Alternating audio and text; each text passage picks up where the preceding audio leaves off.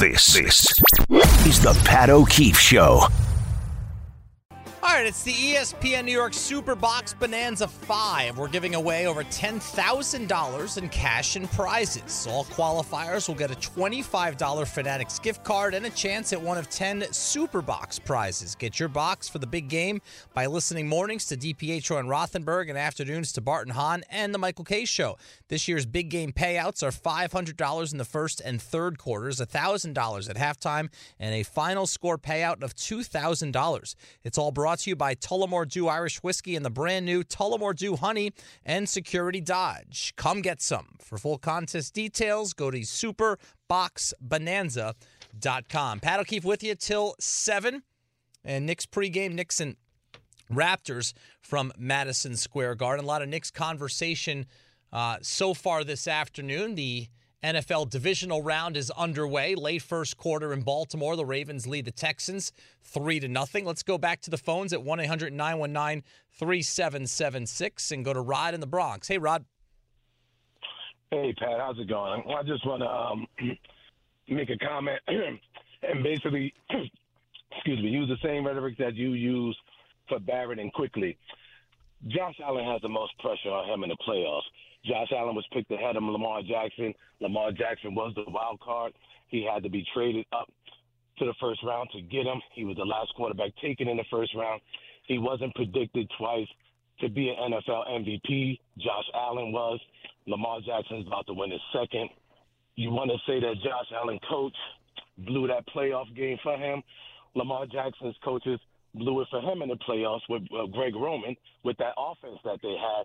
Plus, he never had weapons. Now that he has weapons, his playoff performance is going to dictate whether or not if he's going to be a superstar. But as far as pressure, he's ahead of Josh. I mean, pressure. The pressure's on Josh Allen, not Lamar Odom, because he has to now validate one his contract as well, but also the predictions on where the Bills should have been. Because if he doesn't perform well, then the Bills the Bills are going to rebuild. Lamar Jackson's team is already reshuffled, and they're going to be dominant for years to come. So I wanted to just make that comment. Thanks for having me. All right, Rob. I mean, look, a strong argument either way. I think clearly these are the two quarterbacks who are under the most pressure, both in the AFC. I mean, by the way, all the good quarterbacks are in the AFC.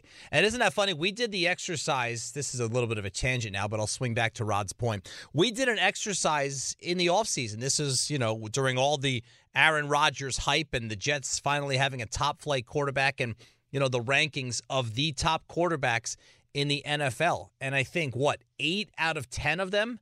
nine out of 11 of them were in the AFC. And that didn't even include CJ Stroud. You know, think about it. Allen, top 10 quarterback, sure. Um, Lamar, yep. Uh, Joe Burrow, yep, that's three.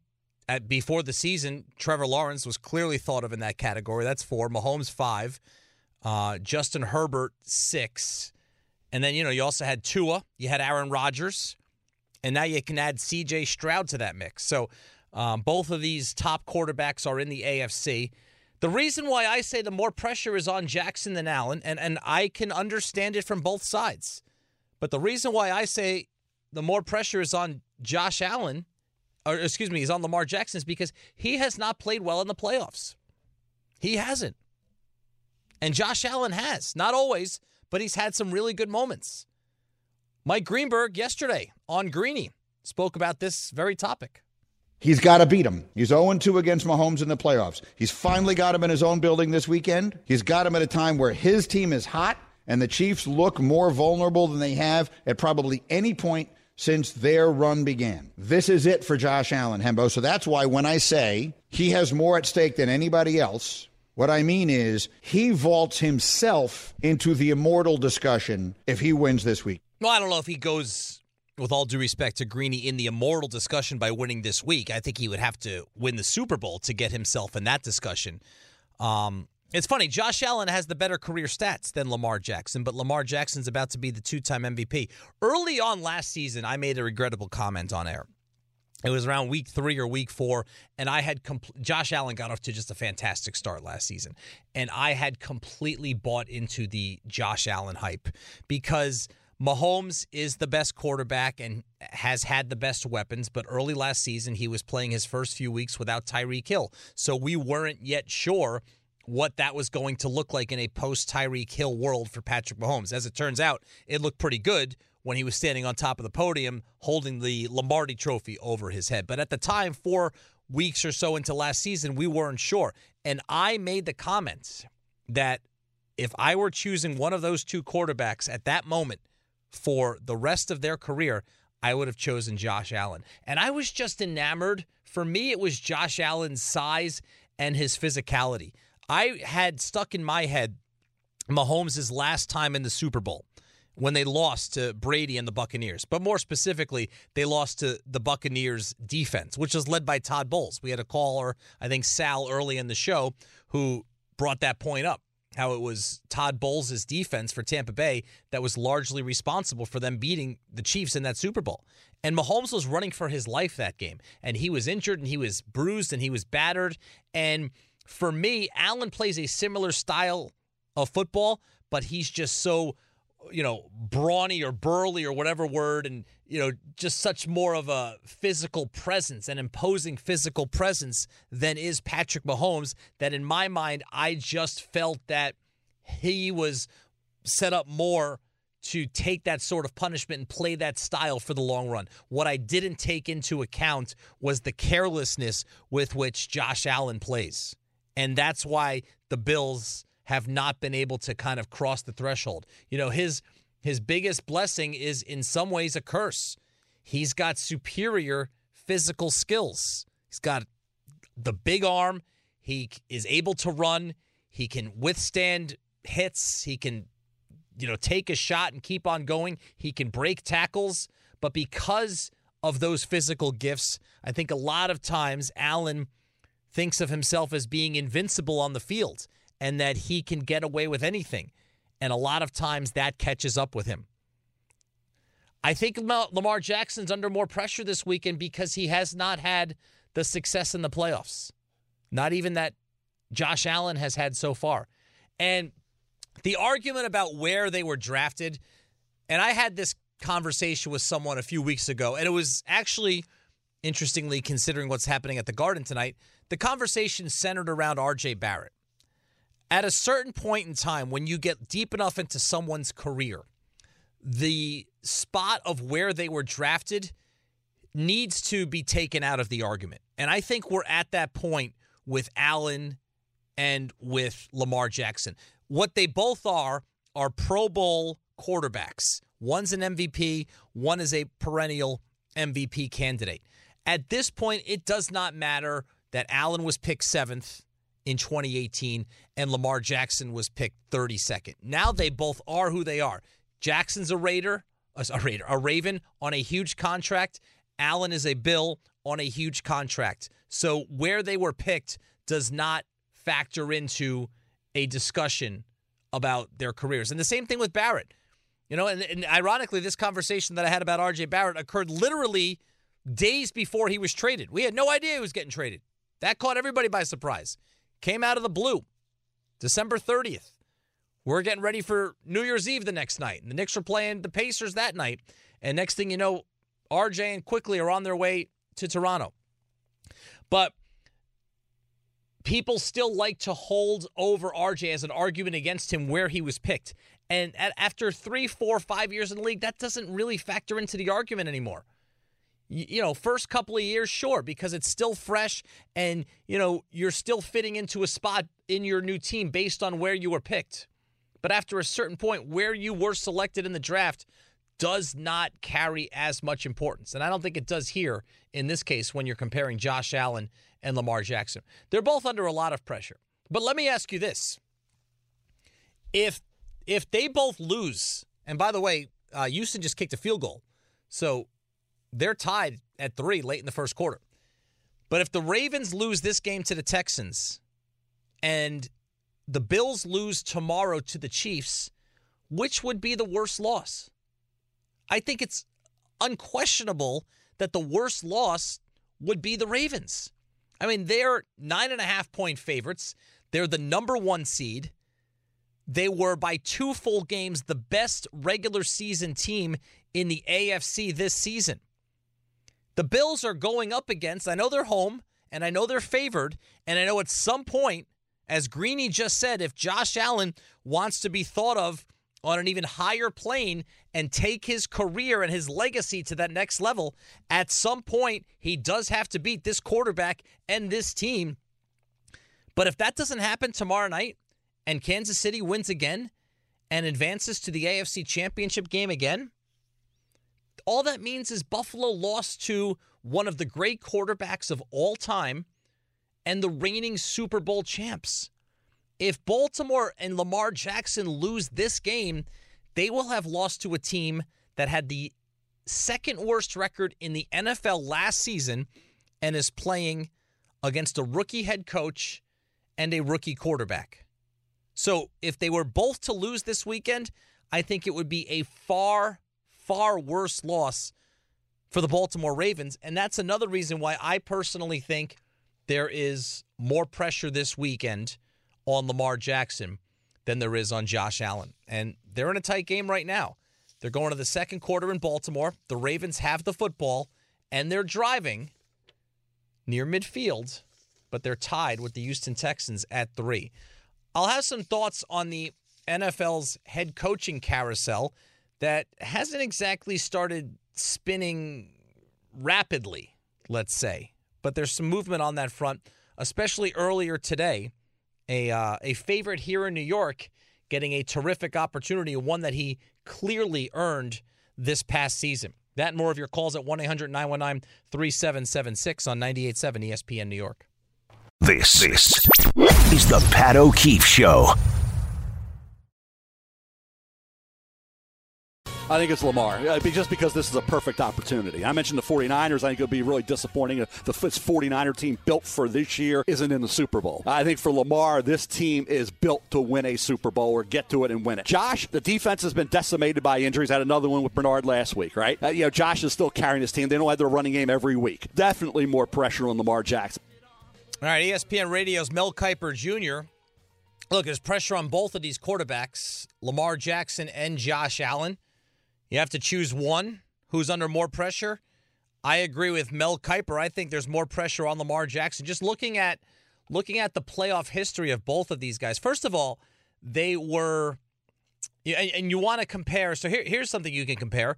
Uh, we had a caller earlier compare where they were drafted as a factor in the conversation. Josh Allen was the seventh pick, and Lamar Jackson was the 32nd pick. Well, that means Josh Allen went to a worse team because they were bad enough to pick seventh in that draft, the Buffalo Bills were.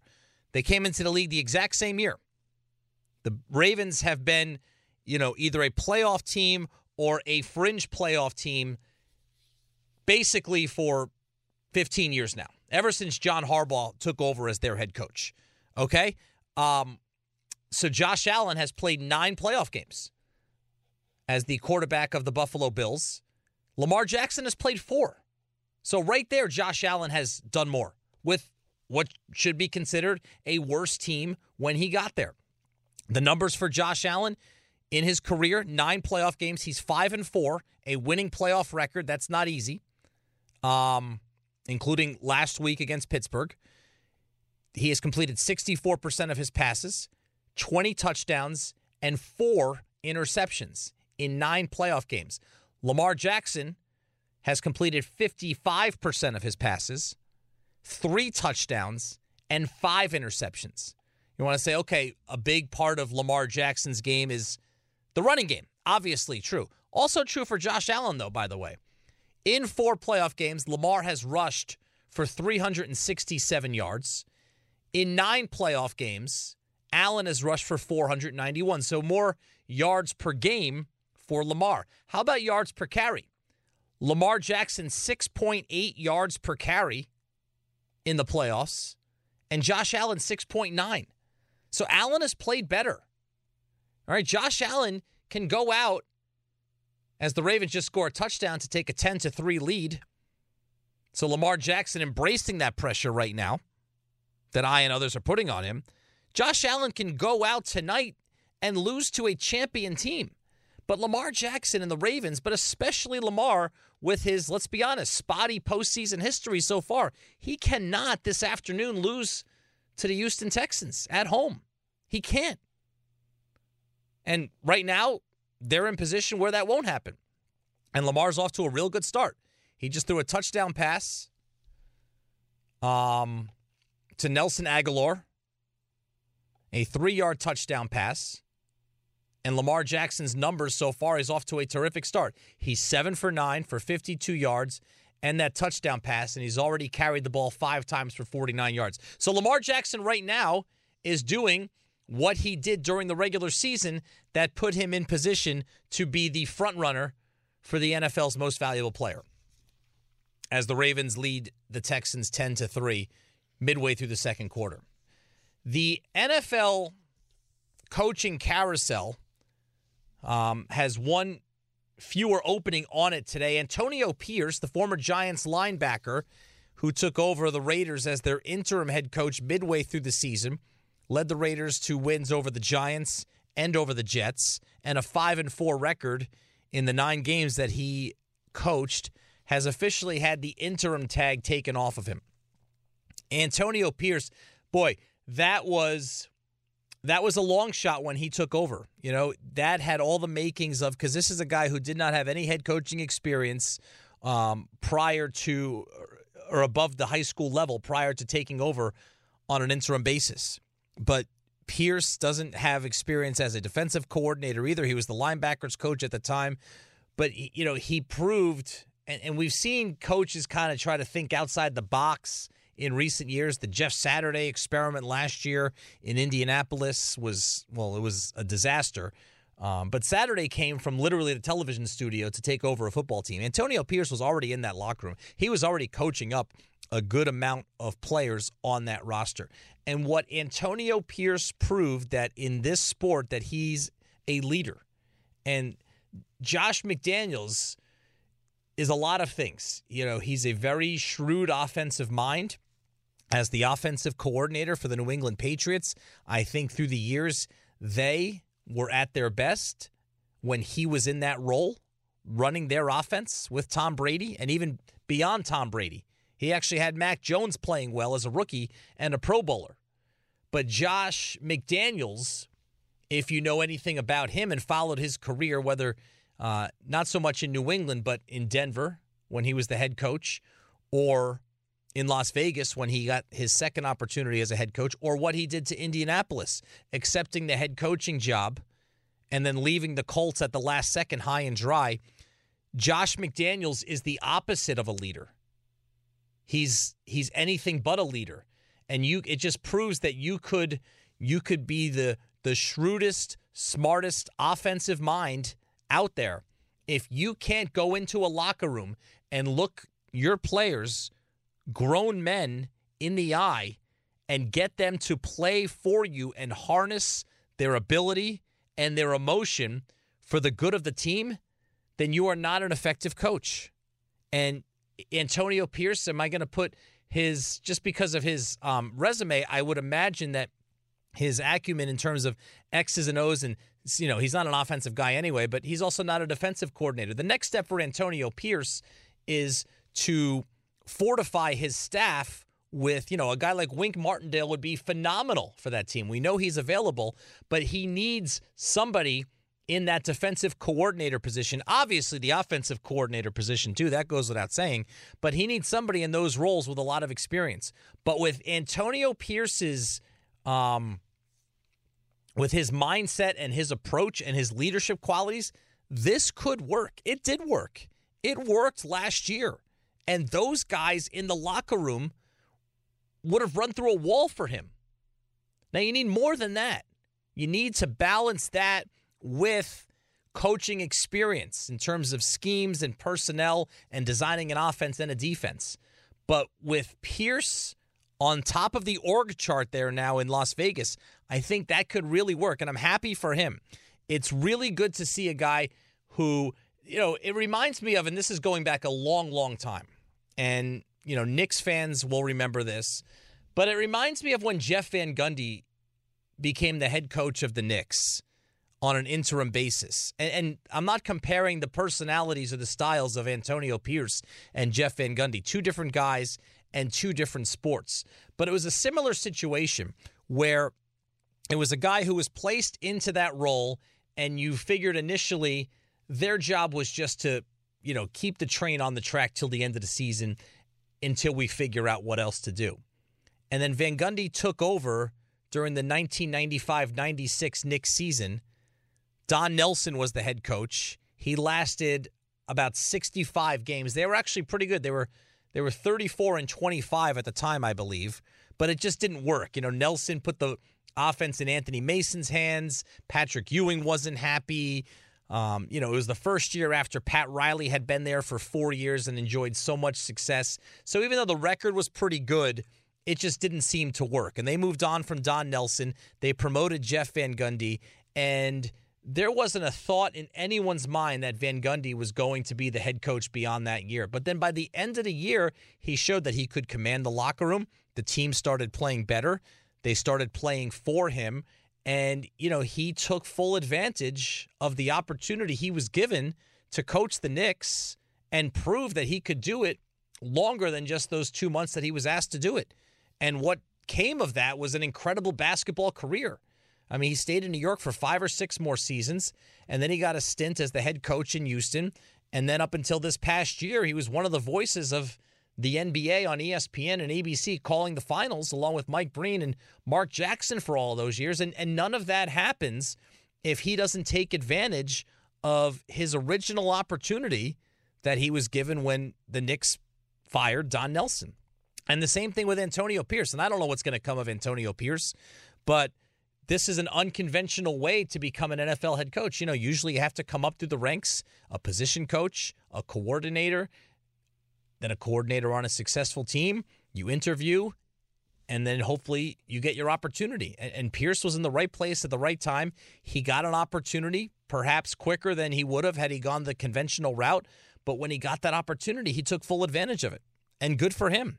And congratulations to him. So Antonio Pierce is the head coach of the Las Vegas Raiders, no longer the interim. A couple thoughts on the coaching search. And I talk about leadership, and Pierce clearly has it. He had it as a player, he had it as a head coach this year. That's a big, big part of you know his his repertoire. What happened in Philadelphia? Well, first of all, what, happened jointly in Dallas and Philadelphia this week, where where both Mike McCarthy with the Cowboys and now Nick Sirianni with the Eagles are coming back.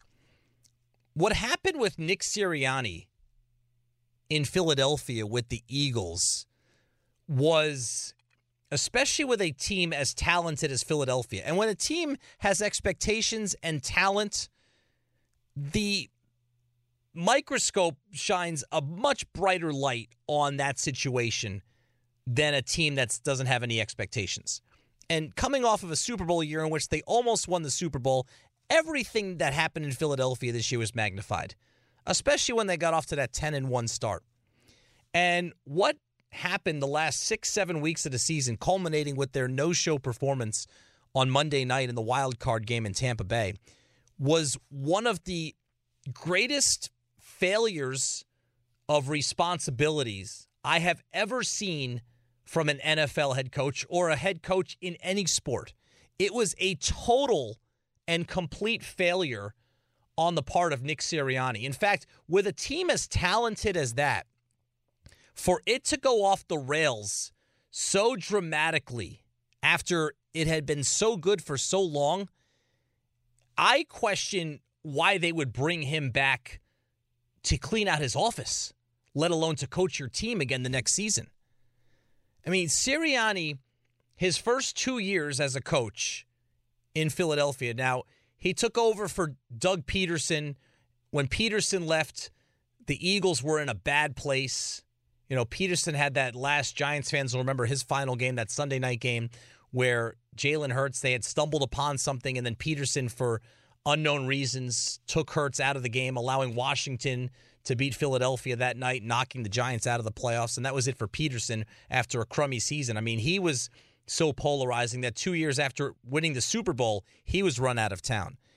And their franchise was in such a bad place that Sirianni bringing them to the playoffs the first year. Now, there were a couple of factors there. That was the first year that the playoff field was expanded from six to seven teams. So it was easier to get into the playoffs. And the Eagles got into the playoffs, but they played a non competitive wild card game against Tom Brady and the Buccaneers, and they bowed out. Year number two, they went to the Super Bowl. You know, they found something with Jalen Hurts, they found something with the defense. But what Sirianni's done in Philadelphia, and, you know, he walks around um, with the aura of somebody who has built this franchise in the same vein that Jimmy Johnson did with the Dallas Cowboys in the early 1990s. Sirianni has ridden the coattails of one of the great executives in the NFL, in Howie Roseman, in terms of roster construction. I mean, Roseman, with his analytics and his acumen, has done such a brilliant job stacking this Eagles roster with talent. It would be virtually impossible for someone to not be a head coach and lead this team to the playoffs year after year after year.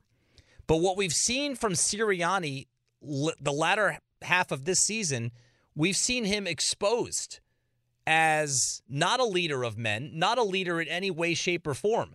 The way he allowed that whole situation to fall apart was just a complete miscarriage of his responsibilities. He is immature as he has proven many times. He's emotionally immature, and it all came to a head, and it all came crashing to a disaster that we had to witness on Monday night. And for the Eagles and Roseman and Jeffrey Lurie, the owner, all of their success constructing this team, and they've been good for the most part for two decades. It's been a very sound and solid ownership group. Like I said, huge fan of the work that Roseman has done as their general manager and their personnel guy. But for them to look at what happened and you realize how small windows to succeed in the NFL are, for them to run it back with Nick Sirianni with all of these other options out there Bill Belichick, Jim Harbaugh, Pete Carroll. I mean, Pete Carroll's in his 70s, but goes to the playoffs or contends year after year after year, has been to two Super Bowls and has won one of them. Now, you don't want to bring a guy in his 70s in to start a rebuilding project. The Eagles are the opposite of a rebuilding project. The fact that they didn't kick the tires on any of these coaching options, because if you look at it from the coach's perspective, which one of those guys would not want to coach the Eagles? They've got a top quarterback. They've got a top defense. They go to the playoffs every single year. They are set up to win now. The weakest link in the organization, it became extremely clear late in the season, was the head coach. You know, he comes in and he's focused on all the wrong things. You know, he, he this false bravado, fired or, or beat beat Dallas. You know, taking shots at the Cowboys, focused on that. Just, you know, go out and yeah, when you're winning that that sort of stuff endears you to the fan base in a city like Philadelphia. But when you're losing, nobody cares about your crap and your mind games and you're crying during the national anthem because you work yourself into such a frenzy. What they care about is as the head coach of a football team, in good times and in bad, but especially in bad, you have got to keep the train on the track. And he did the opposite of that this past season. Cowboys are a similar situation, but especially the Eagles. They're the more surprising one to me that they didn't move on because the Eagles, unlike the Cowboys, at least at the top of the organization, they're an organization that usually does the right thing. Dallas hasn't done the right thing in a very, very long time. They're their own deal. They've got their own agenda. They've got their own problems. The Eagles have been a very well run organization. It is shocking to me that they could see a guy who was entrusted in that role as head coach show such poor leadership and composure and maturity and essentially throw away a season that could have resulted in a championship and you're going to just run it back with him next year. Amazing. Also amazing, uh, Steven Sims, a 67 yard punt return for a touchdown for the Houston Texans. So, four minutes to go in the second. Houston and Baltimore are tied at 10. Interesting things going on there as we kick off divisional weekend. Uh, more thoughts on the NFL coaching situations. The Cowboys, Bill Belichick, where does he land, if anywhere? And we'll also circle the conversation back to the Knicks. They're home tonight to take on RJ Barrett, Immanuel Quickley, and the Toronto Raptors. It's Pat O'Keefe with you till 7 on 98.7 ESPN New York. This, this is the Pat O'Keefe Show. In a frigid New York City, you know, it's frustrating. You look at the divisional weekend, and I know the Giants were part of it last year until they weren't, going down to Philadelphia in this spot on Saturday night. And, uh, well, it was a humbling experience for the Giants after their great wild card win last uh, the previous week against Minnesota. But you look at teams. Look, Houston right now is playing, and they're giving the Ravens the number one seed all they can handle. It's 10-10 late in the uh, second quarter, and you know you look at a team like Green Bay with Jordan Love as a first-year starting quarterback, and they're in San Francisco later on tonight to take on the the 49ers and Brock Purdy and uh, Christian McCaffrey and Deebo Samuel and the rest of that crew. And, and it's it's frustrating that every single year, even Tampa Bay, you know, Tampa Bay, somebody has to win the NFC South. It's the worst division in football, unless you want to count the AFC South. They're the worst two divisions in football, but every year someone has to win it. And if you win, you not only get into the playoffs, but you get to host a playoff game. But usually that team is one and done, unless Tom Brady's their quarterback and they can go on and win the Super Bowl. But, you know, last year, even with Brady, they won the division, they got a home game, and they were one and done. And that was it. And then Brady went off into retirement this year. Somebody had to win the division. It happened to be Tampa Bay. But then they go out and they clobber the Eagles. And it just, when you see teams lift themselves up in such a short amount of time, like the Houston Texans have done. Um, you know, the Packers just missed the playoffs last year, but a completely new direction with a new quarterback for them this season. The Buccaneers, same thing. Tom Brady had been there for the last few years, won a championship for them. He's moved on. Baker Mayfield moves in, and they're still alive. And the fact that, and I know the Giants got there last year, but they were there in the divisional round for a hot second before that game stopped being competitive. The fact that the Giants and the Jets can't sniff this level of playoff success is really frustrating for people in New York. The Dallas Cowboys, meanwhile, in much the same vein as the Eagles, the Cowboys are bringing back Mike McCarthy. I was at least encouraged from the Cowboys' perspective that they're not going to sign McCarthy to a contract extension. And I'm so happy to hear that because it has become commonplace in sports to not have a head coach coaching on the last year of his contract. And, and, the question I have is why not? Let's just use Mike McCarthy as an example. Let's say, and, and they did, they said to, to Mike McCarthy, we're not signing you to an extension. So you're entering the 2024 season, the last year of your contract, and you're going to have to earn a future contract. And if McCarthy said, I can't coach in the last year of the contract, if I'm the Cowboys, then I say, then go find a better job. Who's hiring Mike McCarthy, especially in this climate? So I'm glad from that perspective that Dallas is sticking to its guns and at least making Mike McCarthy earn it. Because up until now, especially in the playoffs, he has not. Now, that being said, I don't think that's the reason why they're doing it. I think Dallas, for all of the, you know, the pomp and circumstance and bells and whistles and the state of the art stadium and Jerry Jones and, you know, the whole Dallas lifestyle, they're actually a pretty cheap organization.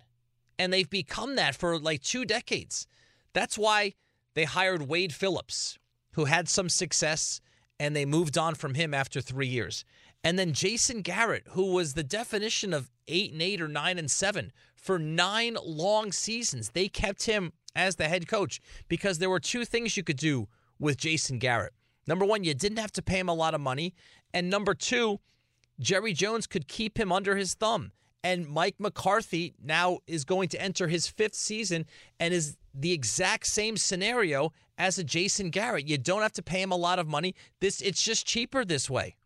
You know, this, Jerry Jones is setting himself up by not doing this today and not uh, offering him a contract extension. He's setting it up where he doesn't have to pay two head coaches. I mean, every NFL team pays two head coaches at the same time. The Raiders are paying like four of them right now. You know, they're still paying Jon Gruden. They're paying Josh McDaniels for sure. They're paying Antonio Pierce. So it's funny because the Cowboys, you have to dig deep. You have to really want to see it. The Cowboys do not have the reputation as a frugal franchise. They have a reputation similar to the Yankees, where it's a win at all costs, I'll do whatever it takes to win type of franchise. But if you really look at that situation in Dallas, that is not the reality. Now, Adam Schefter this week on Get Up on ESPN spoke about the Cowboys coaching situation. Did Jerry Jones even explore other coaching options after Mike McCarthy so clearly did not have his team prepared for their wild card game against Green Bay? He did not kick the tires on those coaches, to the best of my knowledge. Now, is it possible that there's some clandestine call that I did not hear or know about? Yes, that's possible. But to the best of my abilities, Greeny, I don't believe that Jerry Jones reached out to these coaches and tested the waters and kicked the tires to see whether they would be interested in becoming the Dallas Cowboys head coach. It's it's unbelievable. I mean, by the middle of the second quarter in that game, I and many others had assumed that Mike McCarthy was coaching his last game for the Cowboys. Now, it's difficult to move on from a guy in his first year or even his second year, although that's becoming less and less difficult, especially in the NFL these days. But this was his fourth season, and it's been the same story every year regular season success, and then a complete no show failure, disappointment in the playoffs. And this was the worst. You know, at least last year, they lost to a really good 49ers team. A 49ers team that I think last year would have gone to the Super Bowl if Brock Purdy didn't get injured in the NFC Championship game. At least that was a really good opponent, and it was also a one possession game. This year, everything was set up for them. Even getting that gift from the officials on that Saturday night game against Detroit with the ineligible receiver who did not report himself eligible and negated the two point conversion. That gift gave them that game. That game gave them the number two seed. They had a home game last week. All they had to do was beat the Green Bay Packers and their first year starting quarterback, who were the last team into the playoffs. And then they would have been set up with a home game this week and a chance to go to the NFC Championship game for the first time since 1996. So that's the Cowboys as far as the coaching front goes. There's also Bill Belichick. We'll have some thoughts on that and take a look at the latest with Bill Belichick as this coaching carousel continues to spin during the NFL offseason. It's Pat O'Keefe on 98.7 ESPN New York.